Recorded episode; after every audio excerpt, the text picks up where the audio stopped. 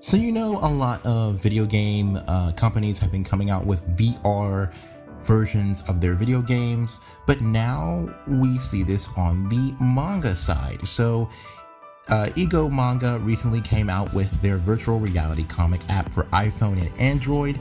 Now, this mobile virtual reality digital comic app that will allow Androids and iPhones to read, um, collect digital comics in a and immerse in a 360 degree environment. Um, it's called Comic X VR. Now, Comic X VR is developed with an initiative Gaze input controls to allow for simple hands free navigation and interactivity within the app. Comics XVR does not need any external controllers or peripherals. So that's very good. Um, this can really add a little bit of um, quality, and not only that, but a new dynamic for manga in general.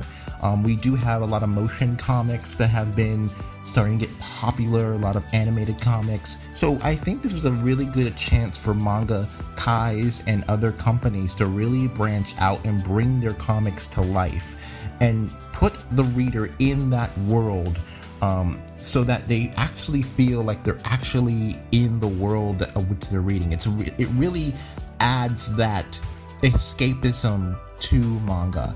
Um, I know a lot of Sword Art Online fans would love to be in Aincrad um, if they did come up with a Sword Art Online VR manga. So that's something that can really help um, a lot of indie industries or even professional industries get you know their names out there. But here's the catch there is a potential danger that people can be irresponsible and they can, you know, be reading a manga in the middle of the road, um, or trying to do it while they're driving or when they're walking, whatever it may be. So it's very important for us to be careful and also try to use some common sense and not put ourselves in those type of predicaments.